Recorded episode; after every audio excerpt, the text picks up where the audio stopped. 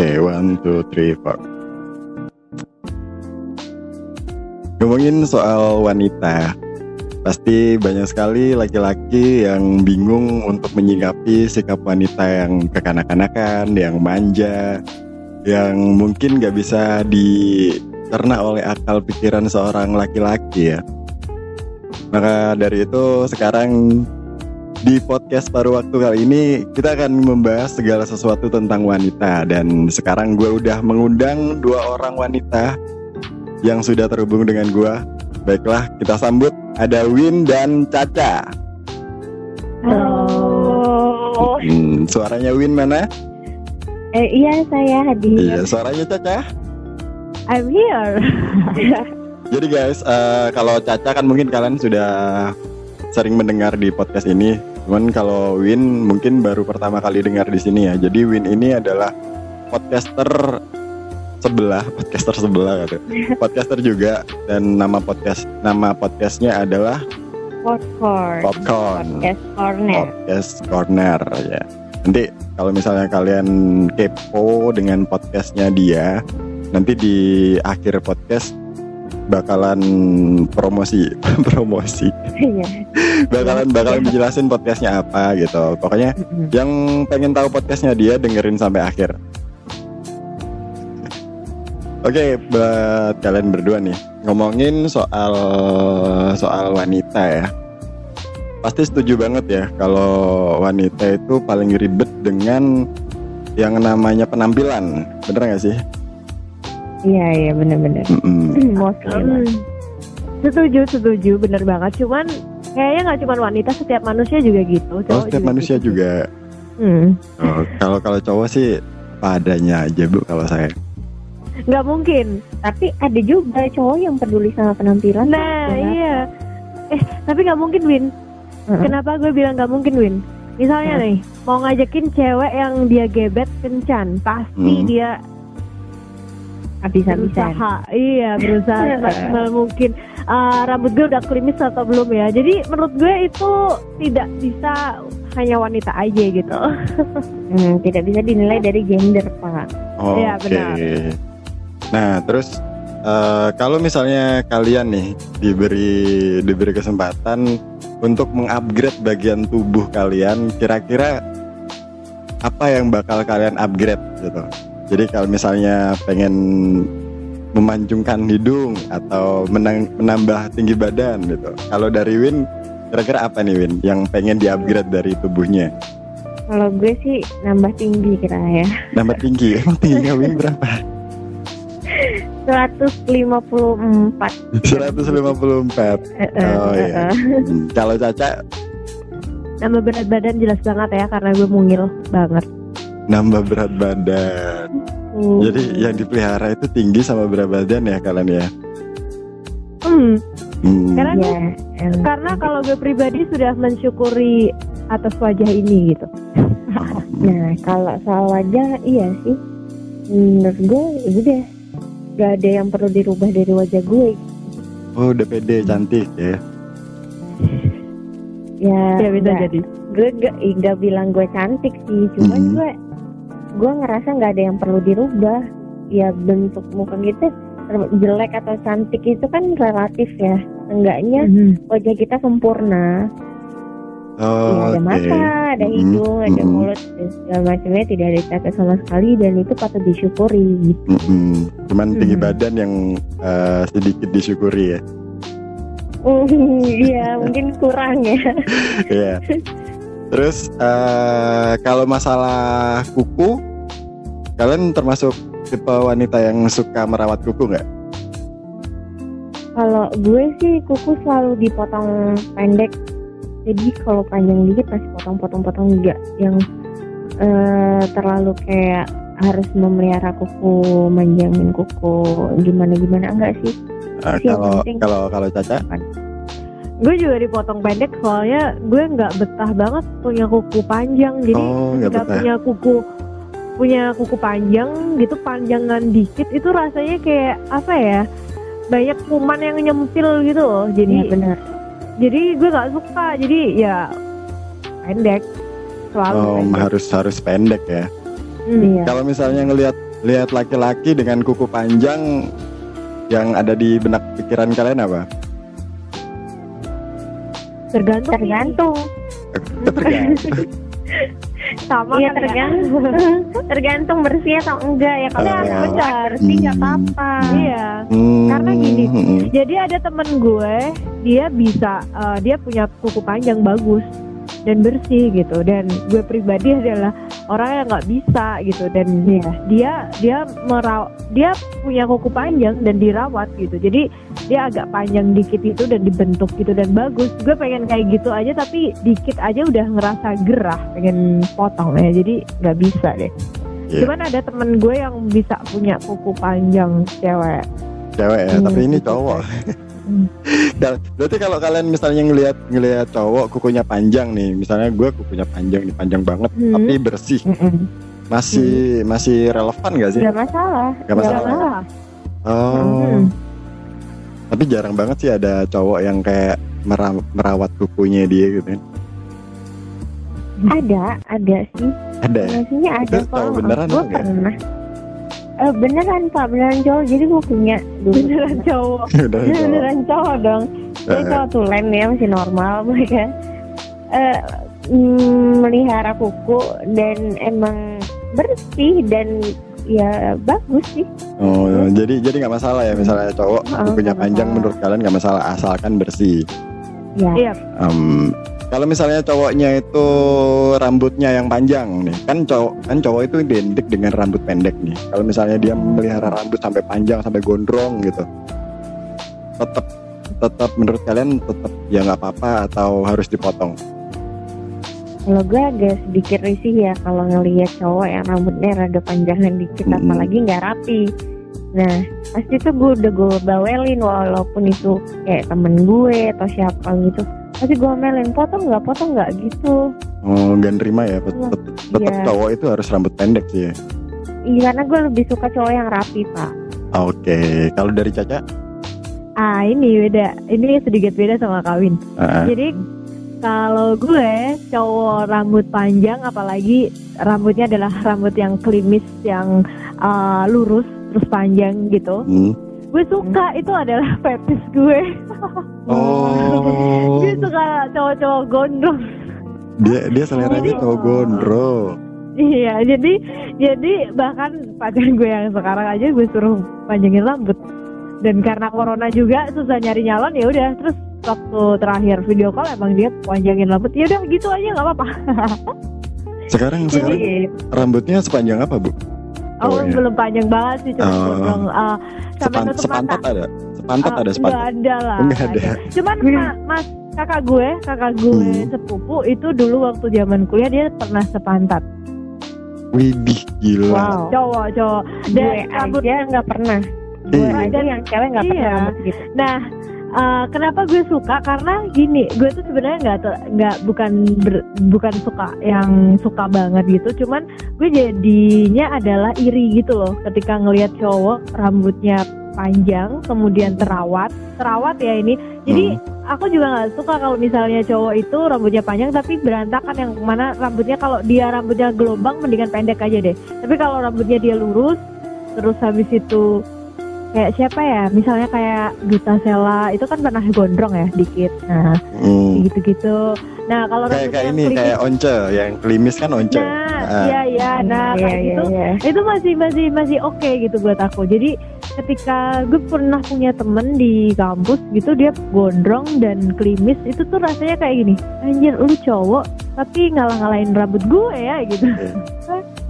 Jadi ngalah bagusin gitu loh, ngalah jadi, bagusnya gitu.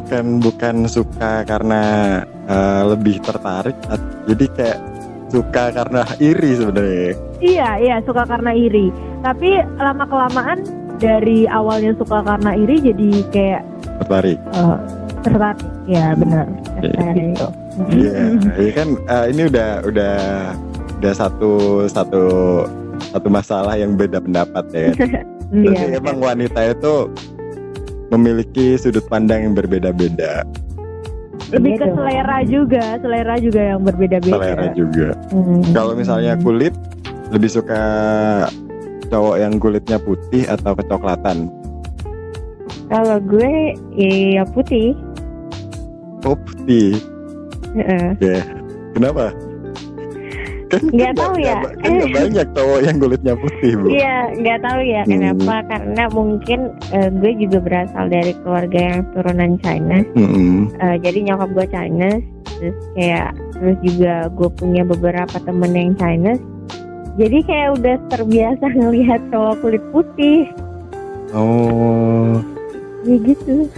Jadi karena suku dan keluarga juga gitu. Iya, mungkin ya. Kalau dari Caca? Gue oriental aja deh. Oriental bento. Jadi kalau putih banget itu juga gak terlalu suka. Kalau hitam banget yang kayak orang Afrika gitu juga gak suka. Jadi kulitnya orang Indonesia kayak iya, apa sih, sawo matang gitu. Putih langsat gitu-gitu aja. Gue sebagai laki-laki juga kalau misalnya ngelihat cewek juga sebenarnya nggak seberapa suka yang kulitnya putih banget, enggak. Makanya sekarang kan artis itu banyak yang kulitnya nggak agak putih ya, yang sebenarnya standar aja kayak Aurelie itu kan kulitnya nggak seberapa putih kan ya, oriental gitu kan. Ya selera lagi. Iya benar. Oke, ini gue udah nyiapin 7 pertanyaan. Wow. Termasuk yang sebelumnya atau enggak nih? Enggak, beda. Nah, kita beda. Udah, oh beda. Kalau itu kan pendapat. Kalau yang tadi kemanasan ya. Kemanasan. Kalau sekarang 7 pertanyaan yang itu mewakili banyak wanita nih. Jadi menjawabnya tolong agak-agak dipikirkan sedikit gitu. PR banget ini. Aduh, bisa ini deh. Oke, maaf ya. Oke, sebelum gue jawab, gue mau maaf dulu untuk para wanita yang mendengarkan dan tidak terwakili. Mohon maaf karena saya wanita biasa. Iya benar. Gue juga ngeri Pak. Ya Allah, gue mewakili berarti jadi duta wanita gue. Duta wanita, bukan duta Salon 7 lagi ya. Duta wanita. Bukan dong. Bahkan bukan duta sampo lain. Iya benar. Lagi. Oke, udah siap ya semuanya ya. Tangan di atas tombol enggak ya? Iya enggak. Jadi ini jawabnya gantian aja. Pertanyaan pertama, kalau misal kalian menikah nanti, gaji suami harus dipegang oleh istri atau tetap dipegang oleh suami? Dari Win dulu. Kalau untuk gaji tetap dipegang oleh suami. Mendingan itu kalau misalkan jatah untuk istri emang dijatahin. Misalkan nih sebulannya aku kasih kamu berapa gitu. Jadi kalau gaji dia biar dia aja yang pegang. Berapa? Kalau mau dikasih soalnya. Ya itu tergantung dong. Kita nggak bisa mematokin juga ya, tergantung pendapatan dia berapa per bulannya gitu. Ya mungkin 60% atau 40% gitu. Ya bisa. Bisanya berapa? 60% atau 40%? Ini kamu mewakili wanita. Oh iya. Mewakili wanita. Mungkin 60%. 60% buat istri. Jadi suami cuma 40%. Iya dong kan. Banyakan istrinya ya. Lupa itu kebutuhan rumah tangga. Oh iya benar. Kebutuhan rumah tangga emang lebih banyak sih. Apalagi istri kan ini ya punya kendali bagian keuangan ya. Nah, fungsinya istri kan itu. Oke. Kalau dari Caca? Sama sih Pak. Jadi kalau gue pribadi dia tetap harus megang dan dia tetap harus ngatur keuangan buat dia sendiri gitu. Maksudnya dalam artian dari gaji dia nggak sepenuhnya benar-benar 100% kasihin ke gue nggak. Jadi mana yang tergantung diskusinya gimana, komprominya gimana. Cuman gue sih lebih setuju kalau diskusi adalah berapa dia sanggupnya untuk kelangsungan keluarga. Jadi entah itu untuk makan, anak, lain sebagainya gitu. Dimana itu bareng-bareng gitu. Kenapa nggak misalnya gajinya suami ya dikasih sama istri semua, terus istri yang ngejatah tiap harinya harus berapa gitu kan, sama aja? Nggak, beda dong. Beda. Pak. Kalau menurut gue karena lelaki juga harusnya punya wewenang untuk penghasilan dia sendiri gitu. Jadi gak boleh kita jatah-jatahin gitu. Prinsipnya gue gak boleh. Oke. Kalau gue sih lebih ini karena pengen memberi dia kebebasan juga. Kalau kayak gitu kan jadinya berasa kita yang ngatur banget malahan. Nanti malah dia ini utang sana sini kan. Nah itu dia makanya. Benar. Oke. Dan pertanyaan kedua,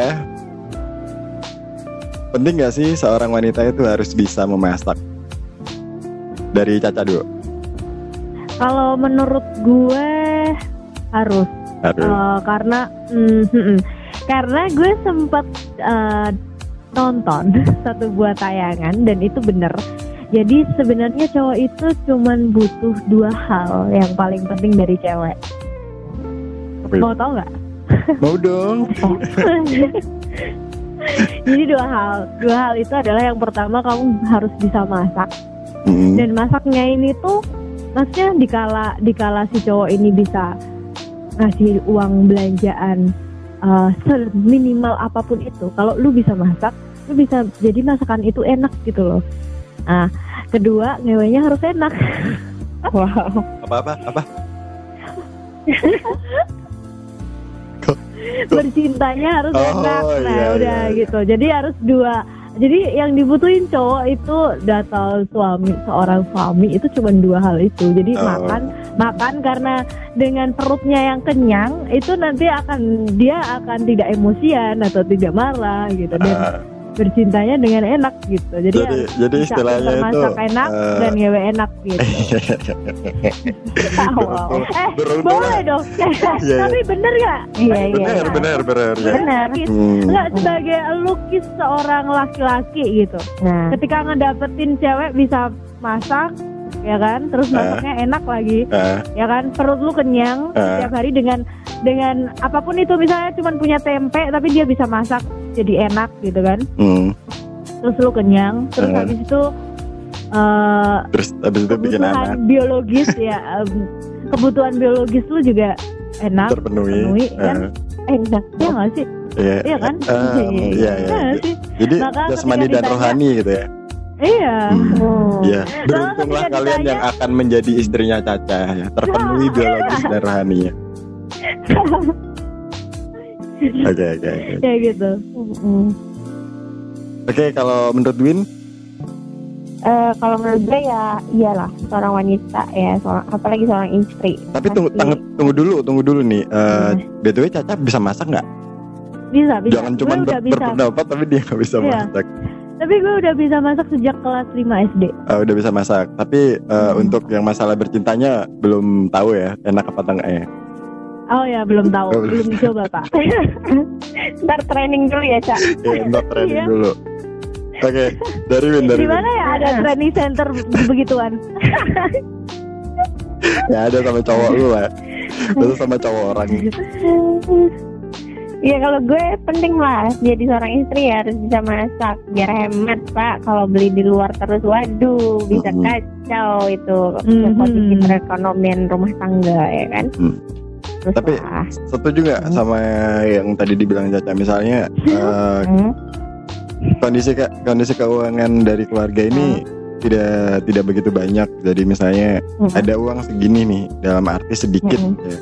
Tetap harus dijadikan makanan atau apa? Iya harus lah kan. Kalau untuk makan mungkin kan kita emang makannya istri itu harus sekreatif mungkin gitu, dengan uang yang dia punya sekian ya dia harus dia bisa masak apa nih dengan uang sekian gitu. Maka menurut gue kalau misalkan makanan enak itu bukan tergantung dari misalkan lauknya apa, harus daging, harus ikan, harus udang. Enggak sih, tergantung yang masak. Iya, kalau emang jago masak juga tahu tempe jadi enak. Jadi enak benar. Atau tangan wanita enak beda-beda ya. Ya, selera itu tadi ntar. Oh iya, selera. Jadi misalnya gue masak buat cowok gue enak, tapi buat cowok lain nggak enak, itu juga nggak tahu. Iya, kan? Betul. Balik lagi ke selera, karena biasanya kalau cewek itu lebih ke bawaan ibu ya. Jadi kalau ibunya masaknya seperti apa, biasanya lidahnya udah terlalu terbiasa, jadinya ngikut masakannya jadi seperti apa gitu. Okay. Tapi Win bisa masak kan? Dalam tahap proses pembelajaran Tapi bisa, Pak, bisa. Sebenarnya semua bisa. Orang tuh sebenarnya semua orang itu punya kemungkinan untuk bisa masak. Hanya dia mau belajar atau enggak. Mau atau enggak. Oh. Kalau gue kebetulan emang suka sih. Jadi kalau gue tuh kalau misalkan lagi iseng gitu kan, udah gue buka YouTube mau masak apa nih, udah ntar gue ke supermarket, gue beli belanjaan, gue masak sendiri. Gitu. Jadi intinya seorang istri, seorang wanita itu wajib untuk bisa memasak ya. Oke. Iya dong. Oke, bisa dipahami dan alhamdulillah wanita itu memang luar biasa diciptakan untuk laki-laki. Anda merasa beruntung ya, Pak? Beruntung sebagai laki-laki dong. Oke. Bangun tidur, tinggal ke dapur masak apa. Iya. Kirain Anda tadi saking kagumnya sama perempuan jadi berubah pikiran ingin jadi perempuan. Oh enggak. Tetap pengen jadi laki-laki. Kok pengen jadi tetap sebagai laki-laki. Oke, pertanyaan ketiga. Ini agak sulit nih ya. Lebih baik mana, dibikin cemburu atau dicemburuin? Dari Win. Dibikin cemburu. Kenapa?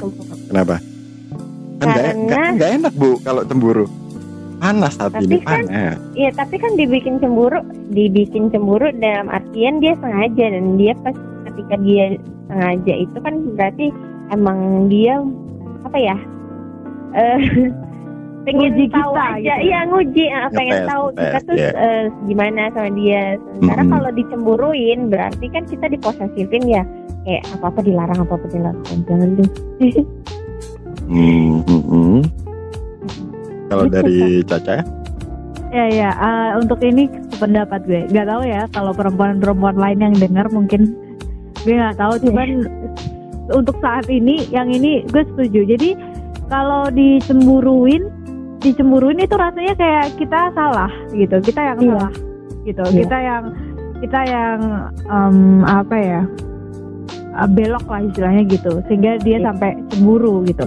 Tapi kalau dibikin cemburu, ini kata-katanya aja bisa bermaknanya sangat beda loh. Iya, sangat beda. Dibikin cemburu berarti sebenarnya dia itu enggak ingin melakukan itu, cuman buat uji kita, tapi nama dibikin. Nah, benar-benar. Dibikin karena dibikin berarti buat enggak sejatinya dia emang mau apa ya, belok gitu. Iya benar ya. Tapi gitu. Untuk kalian, kalau misalnya pasangan kalian tukang cemburu, kalau misalnya pasangan kalian itu cemburu, itu sebenarnya wajar nggak sih? Tergantung cemburunya seperti apa, Pak. Iya, biasa. Kalau dalam batas cemburu doang gitu. Kalau dalam batas wajar ya nggak apa-apa. Kan itu artinya dia juga sayang sama kita gitu. Tapi kalau ada kecemburuan yang di atas normal itu, nah itu udah nggak sehat menurut gue. Cemburu buta ya, Win ya. Cemburu buta, benar. Apa-apa dicemburu. Apa-apa cemburu. Bahkan gak jarang ada suami yang jealous sama anaknya loh. Kalau sama anak jarang. Kalau sama ini biasanya sama orang tua gitu, sama mertua mungkin gitu. Juga ya sama mertua. Ya bisa. Seperti itu tetap ada sih kejadian abnormal seperti itu, tetap ada. Kalau dari Caca, setuju nggak sama pendapatnya Win? Yang mana, yang apa, wajar atau enggak? Ya kalau nggak cemburunya masih logis ya wajar, maksudnya ya nggak apa-apa gitu. Tapi kalau cemburu tiap hari cemburu mulu gitu kan, deket terlalu banyak. Tapi itu ketika ketika lelaki itu cemburu, kita kembali lihat juga apakah benar kita lakukan hal yang emang bikin dia cemburu. Kalau memang ternyata yang kita lakukan itu tidak seharusnya dia bisa nggak cemburu gitu, tapi dia cemburu, berarti dia cemburunya cemburu buta gitu. Dan kalau cemburu buta sih gue nggak suka sih sama laki-laki yang terlalu ngekang, jujur. Jadi selama ini gue jalan sama cowok-cowok yang nggak nyeburuin. Bahkan gue misalnya bikin podcast sama siapa, sama ini, oh ya udah gitu aja, jujur. Tapi kan ada tuh yang bikin podcast sama siapa, Cowok apa cewek? Ini yang terlalu kayak gitu, astaga.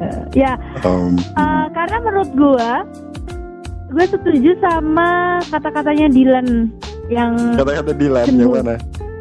Yang cemburu itu hanya untuk orang yang tidak percaya diri. Oke. Jadi gue lebih setuju ke kata-kata itu daripada yang cemburu itu tanda cinta. Karena kalau cemburu itu tanda cinta, dia akan cemburu terus-terusan. Kan gue ini tandanya gue cinta sama lu, makanya gue cemburu. Padahal nyaman. Tanda cinta. Iya, benar-benar. Gak nyaman juga ya kalau misalnya cemburu terus gitu ya. Kan jadi serba salah. Gak nyaman, nggak akan ada yang nyaman ketika lu selalu dicemburuin. Dan dia beralasan reasonnya adalah tanda cinta gue ke lu. Ya cinta nggak segitunya. Justru menurut gue tanda cinta itu adalah ketika kamu bisa membuat orang yang kamu cinta itu bahagia dengan memberinya kebebasan. Oke. Jadi buat laki-laki, buat para cowok-cowok ya, jangan cemburu berlebihan.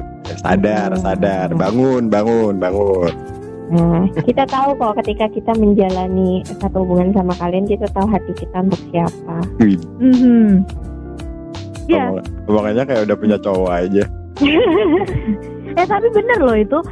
Jadi kalau misalnya malah dikekang, itu malah kita kan jadinya ngerasa gak nyaman. Ketika kita gak nyaman malah justru itu terjadi gitu. Kayak misalnya malah jadi belok atau selingkuh atau yang lain sebagainya. Itu ya karena gak nyaman dari sikapnya cowok. Mungkin terlalu dicemburui, mungkin terlalu diposesifin dan... Ya gitu. Bener. Ini kenapa jadi bahasnya ke cinta ya? Oke, wanita lagi. Oke, wanita lagi. Ya kan ini Bu, kan banyak ininya. Tadi kan bahasnya tentang dunia kewanitaan, kayak memasak, kayak gaji istri, gaji suami gitu. Terus baliknya lagi, wanita itu butuh yang namanya pendamping hidup ya kan. Makanya baliknya ke percintaan lagi. Terus. Okay. So, pertanyaan keempat, lebih milih cowok cuek, lebih milih cowok cuek, cowok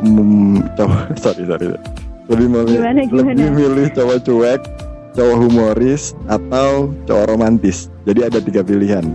Kalau Caca pilih yang mana? Ini harus milih paling atau ngurutin? Paling aja sih, nggak usah dirutin. Yang paling masuk akal dalam hidup lo, yang kayaknya lu banget nih cowoknya. Gak boleh 2 ya. Ya udah boleh 2, tapi ada yang pertama sama kedua. Ini kayak di pasar ya. Ya karena hidup itu ini nggak harus satu pilihan, bisa 2 pilihan. Okay. Kalau kita bisa milih 2-duanya. Nggak karena hidup ini penuh ini berdiskus.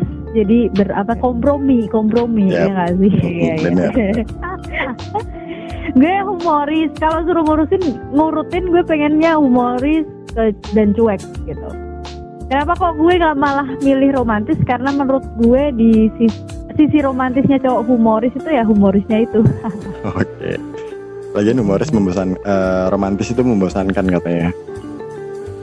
Ya, kalau terus-terusan romantis sih, iya benar. Jadi lebih milih cowok humoris sama cowok cuek kalau dari Caca ya.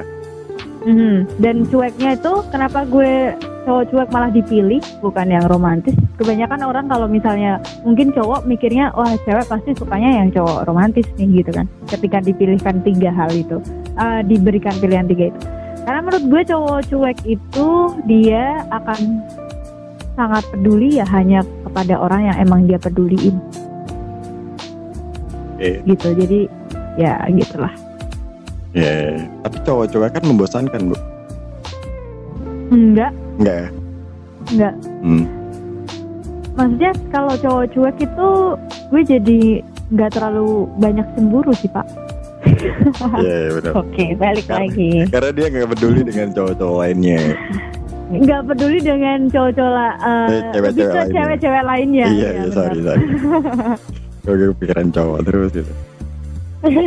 Kalau dari Win, dari Winda. Ya, gue setuju banget sama Caca sih tadi mengenai cowok cuek. Jadi kalau disuruh milih di antara ketiga itu, gue lebih milih cowok cuek. Karena cowok cuek itu sekalinya dia sayang sama orang, sekalinya dia benar-benar menemukan orang yang dia rasa tepat untuk dia, dia akan benar-benar ngejagain, benar-benar benar-benar ngasih perhatiannya seluruhnya untuk si pasangannya tersebut gitu, dan dia nggak akan peduli dengan orang lain lagi gitu. Dan perhatian, jadi karena gini ya, cowok cuek karena kita udah terbiasa ngeliat dia cuek nih. Terus kalinya dia perhatian sama kita, kita tuh jadi kayak wah ini orang gimana gitu, bikin gimana gitu. Dan itu sisi romantisnya ya nggak sih? Iya, justru itu sisi romantisnya menurut kita gitu, ketika cowok cuek itu bisa segitu pedulinya sama kita. Nah, wah dia so sweet ya gitu. Padahal yang dilakuin mungkin kalau menurut orang lain biasa aja gitu, tapi menurut kita itu luar biasa gitu, karena sikapnya yang cuek itu. Jadi buat kalian para cowok, jangan sok-sokan romantis, jangan sok-sokan humoris, mending jadi cuek aja. Ntar kalau misalnya cowok gue lagi, kalau misalnya cewek gue ngabarin yang lagi di mana, terus gue balas apa sih lo? Gak gitu dong. Jadi gini Kit, jadi maksudnya kita kenapa milih kenapa kita milih cowok cuek itu nggak gitu Kit? Karena gini loh, ya kalau cewek itu lu sayang, ya pastinya lu kayak gitu. Lu itu cuek ke orang-orang yang emang lu nggak sayang. Kalau lu cuek juga ke pasangan lu, berarti lu nggak cinta sama cewek. Iya, benar. Ternyata opini kalian boleh juga ya. Iya dong, tolong ya. Sepertinya Anda itu harus membayar kami mahal ya nggak sih? Iya, Anda mendapat ilmu banyak dari kami. Nah, kan pilihan lu masalahnya cuma 3 nih. Sedangkan sebenarnya cowok sendiri punya banyak banget variasi kan. Maksudnya jenisnya tuh banyak, kayak wanita juga jenisnya banyak. Ketika cowok entar disuruh cuma milih 3 juga pasti dia juga akan milih yang terbaik kan dari 3 itu. Jadi menurut gue kan cowok di dunia ini juga nggak cuma 3 jenis itu doang gitu. Jadi menurut gue kalau emang dia punya sisi romantis ya nggak apa-apa, tunjukin aja. Cuman kalau misalnya karena ada beberapa wanita yang emang juga suka diromantisin gitu. Gue pribadi pun juga suka kalau diromantisin gitu.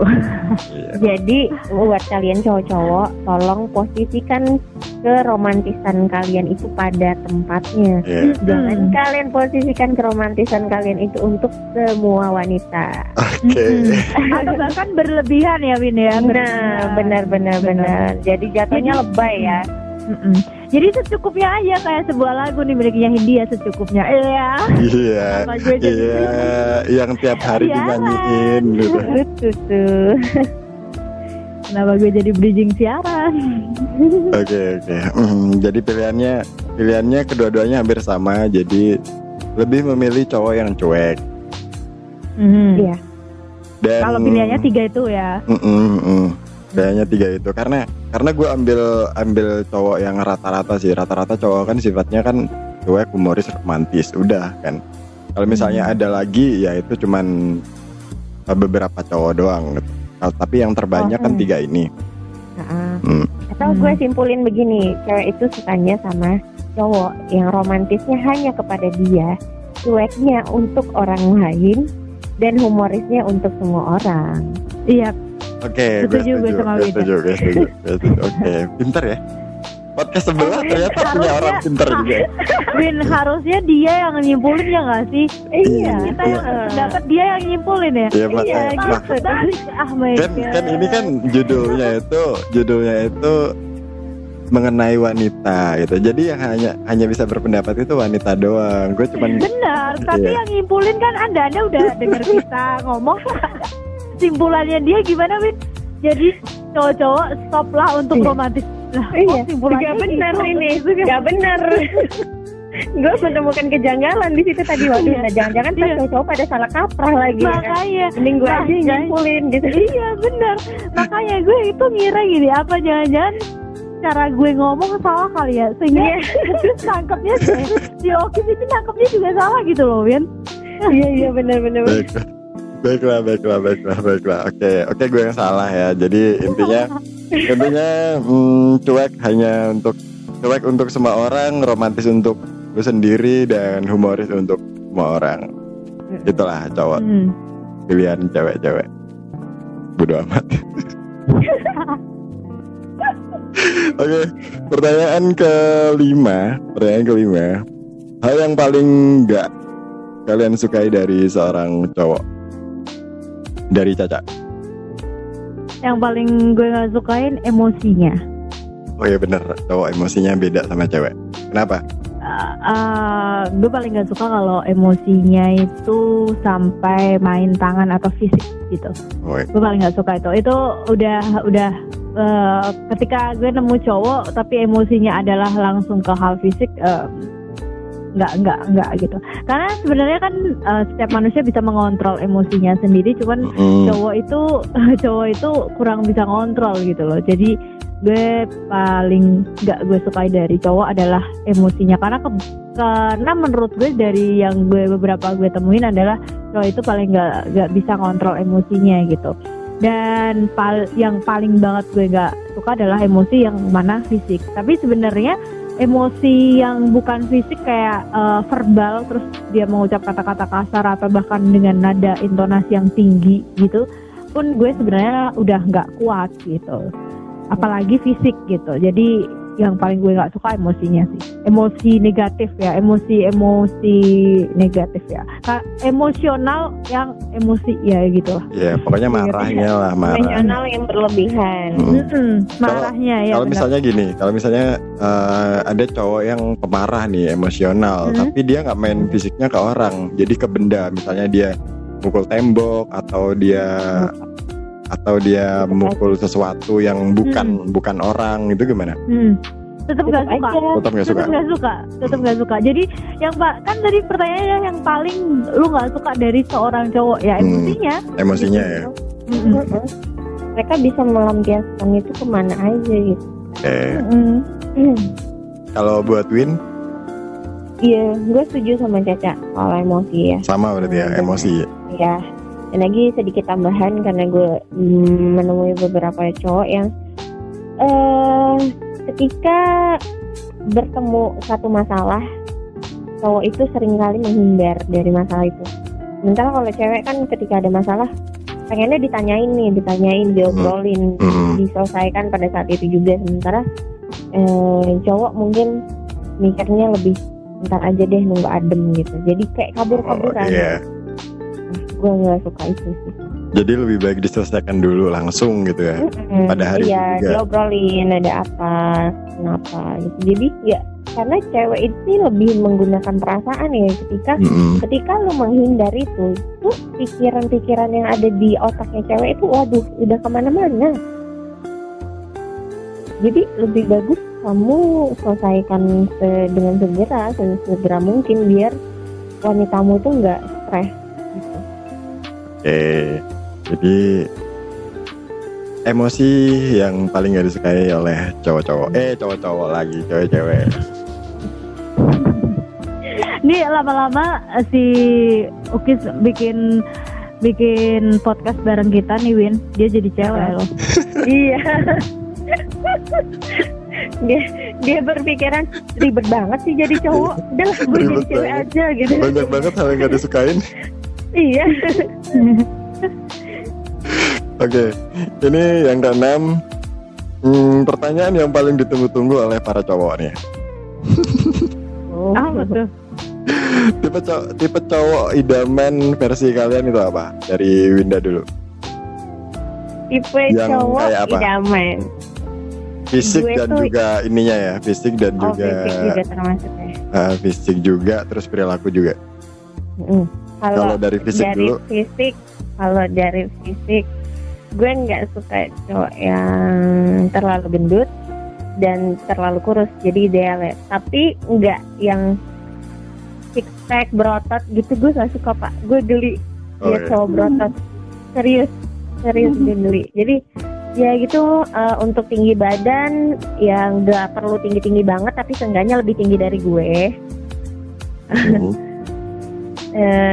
Terus untuk kulit juga gak harus putih-putih banget tapi jangan hitam juga.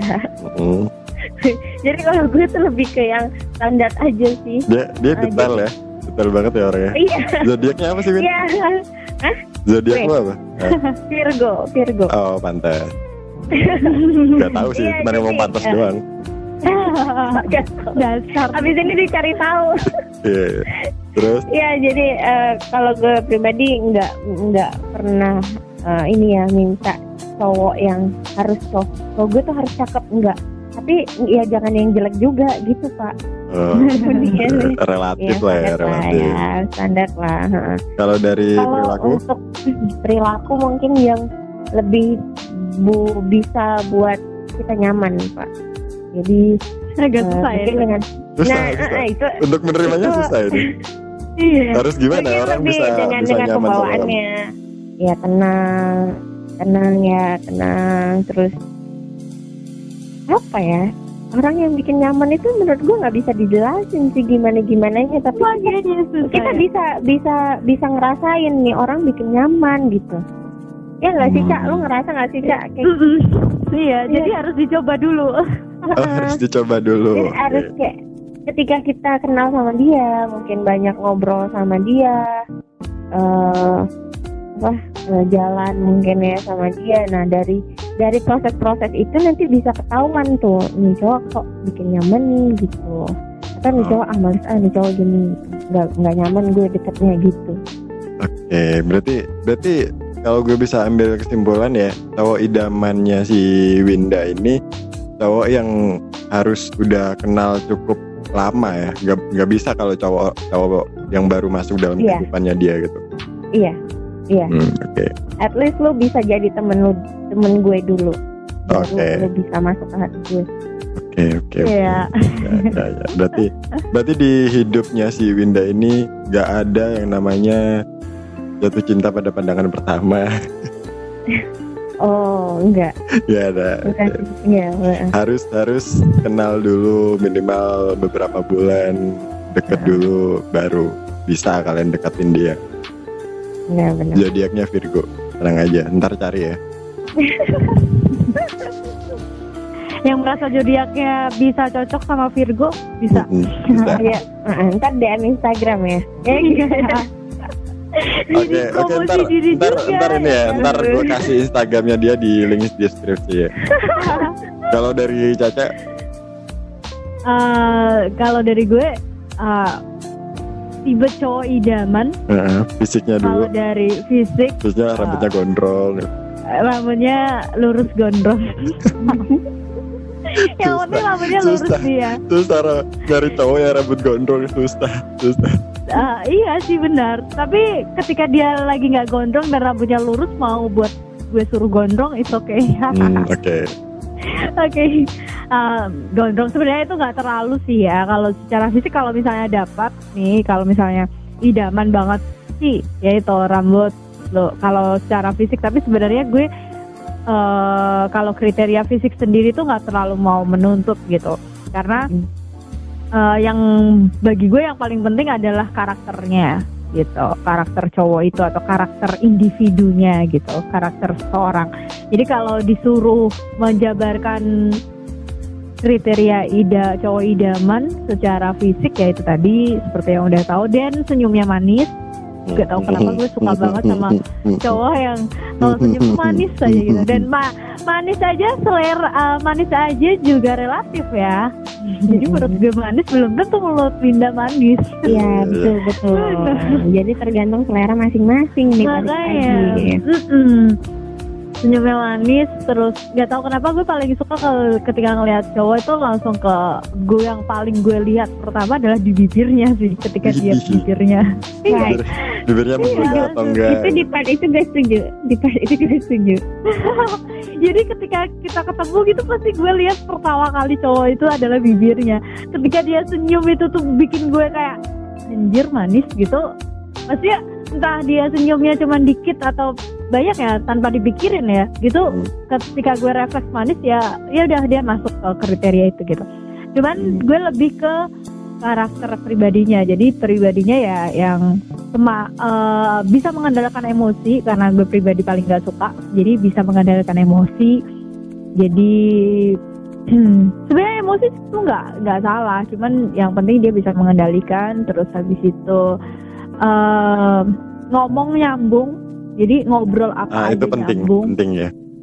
Iya itu. Karena gini, ketika kebetulan teman-teman gue kan banyak cowok, maka gue ya seperti yang Okis pernah bilang, dimana apa katanya gue lembut tapi tomboy ya, karena efek-efek punya temen-temen yang cowok-cowok itu. Gue punya beberapa temen cowok yang mana ada beberapa yang kayak mau apa namanya, tapi gue cuma bisa temen karena ketika ngobrol gue nyambungnya cuma pada satu hal doang gitu loh. Jadi gue tuh butuh yang kalau jadi cowok idaman atau pendamping gue ya yang bisa semuanya gitu. Jadi maksudnya gue ngobrol topik A ya dia nyambung, ngobrol topik B juga nyambung, C pokoknya ngobrol apa aja nyambung. Karena bagi gue ntar kedepannya kalau tua adanya cuma bisa ngobrol. Oh iya benar. Ya, benar. Jadi itu kriteria gue, yang penting ngobrol sama gue nya nyambung. Nah cara taunya ngobrol sama gue nyambung apa enggak, ya dicoba dulu. Sama sebenarnya. Iya dicoba dulu gitu. Jadi gue pribadi memutuskan seseorang ya lu jadi pacar gue itu lama sih. Jadi PDKT emang lama gitu. Dan menurut gue pribadi pun sebenarnya malah sekarang ini ya, itu menurut gue mendingan kenalannya dari temen sih ya. Jadi temen, maksudnya nggak harus pacar gitu, karena menurut gue pacar itu komitmennya masih bisa putus. Iya. Kalau temen nggak bisa putus ya. Iya kalau temen bisa mau kemana aja. Oke. Bahkan nih ya, misalnya kita ada masalah gitu kan, kita cuma temen terus kita ada masalah. Ntar pas masalahnya kita udah berdamai masing-masing, gue damai dengan masalah yang sama dia, tapi udah damai masing-masing nih. Terus ketemu lagi tuh bisa jadi temen lagi tetep kan. Iya dong. Iya gitu. Jadi sebenarnya mereka berdua ini punya pemikiran yang beda ya. Kalau Win ini kan mikirnya dia detail, kalau si Caca ini mikirnya panjang dia ke depan. Jadi biar nggak ada kejenjangan sosial, Caca zodiaknya apa Caca? Gemini ya? Gue nggak terlalu detail sih soalnya orangnya, jadi kayak ya umum aja gitu. Iya soalnya Gemini sih. Kenapa Gemini? Ya nggak tahu, ntar gue cari tahu. Kan di foto kan dari tadi kan ya emang. Gitu. Paling gak kan gue tahu kalau zodiaknya Caca itu Gemini.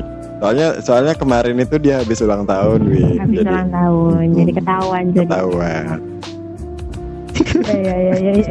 Ya pokoknya intinya gitu. Pokoknya nyambung nyaman. Terus kalau untuk masalah fisik sih sebenarnya gue bisa memaklumi apapun itu, gitu. Jadi cuman ya kalau dia senyum oke deh, mau bentuk badan kayak apa itu bisa diatur sih dengan misal kita olahraga bareng malah gitu kan. Enak tuh olahraga bareng. Tapi gue pribadi pun enggak yang kalau Winda tadi kan olahraga bareng, olahraga yang mana dulu nih Pak? Iya, jangan yang penting berkeringat lah pokoknya. Oh iya. Nah, si Winda langsung ini Caca mau belok atau gimana gitu. Win, kalau gue mau dan gue jahat ya, ini bisa gue belokin loh. Soalnya ini orangnya bisa ke distract.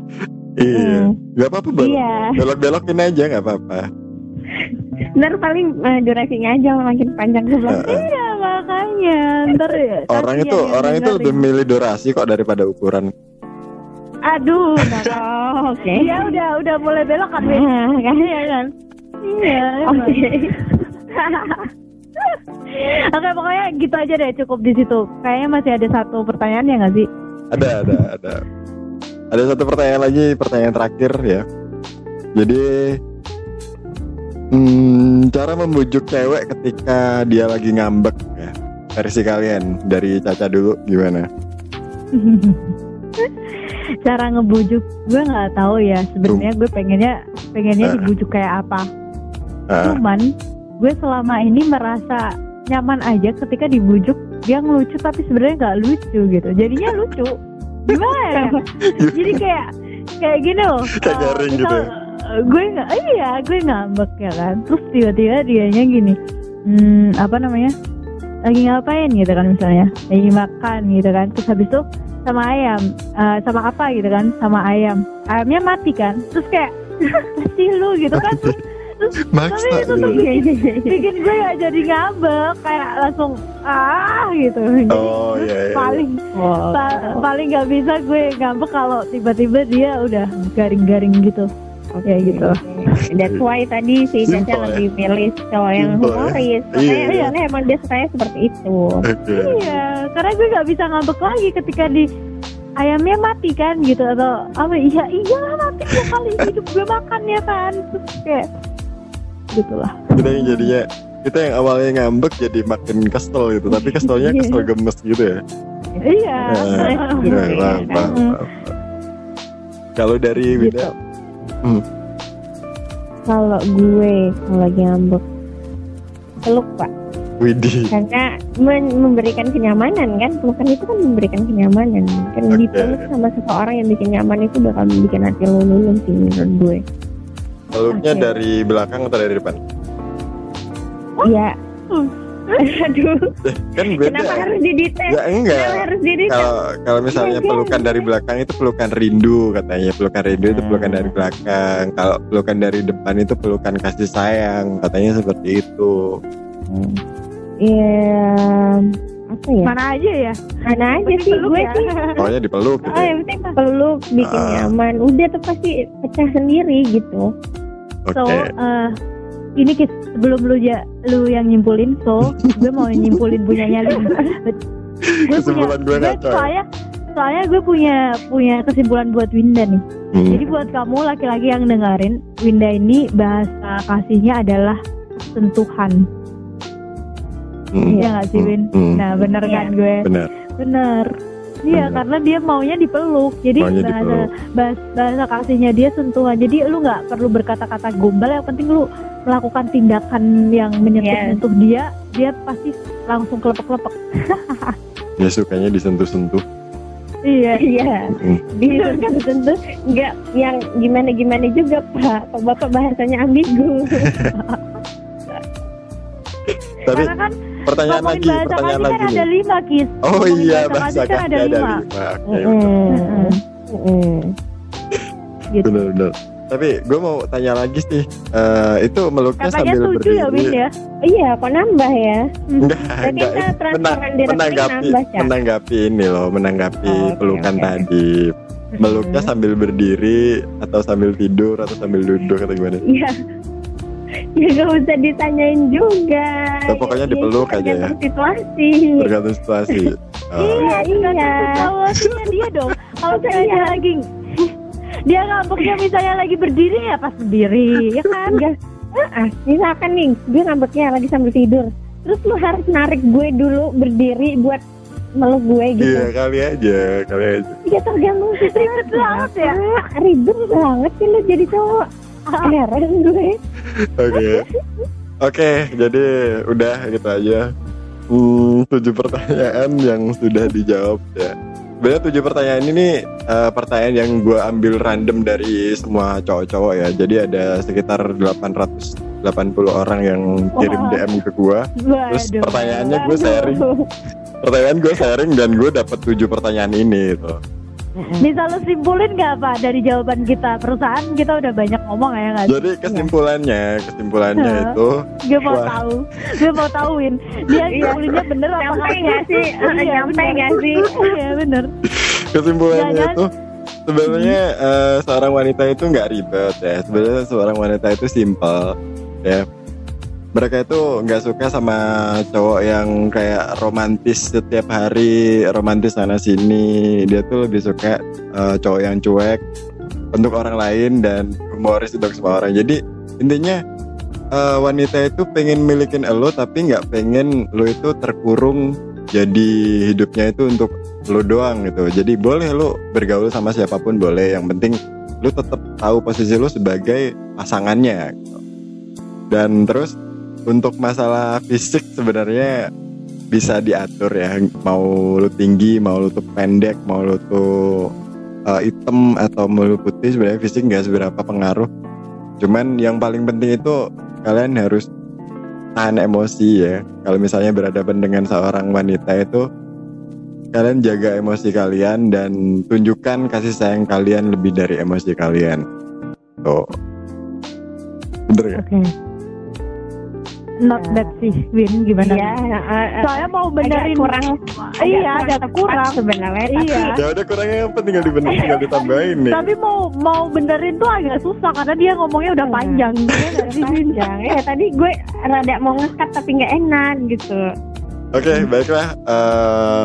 Itu tadi, semoga yang mendengarkan itu dapat wejangan, dapat wawasan baru mengenai wanita ya. Gue aja dapat wawasan baru loh. Gue nggak pernah mikir kalau wanita itu ternyata kayak gini ya. Ternyata kayak gini juga. Ya.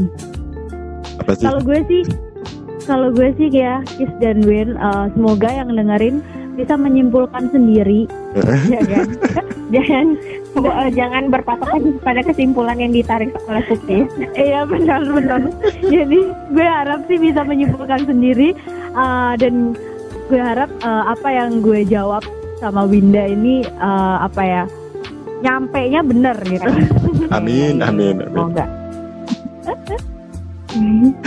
Oke, jadi di akhir podcast ini gue kan udah janji si Winda bakalan promosi podcastnya dia. Jadi gue persilakan untuk Winda sampaikan kepada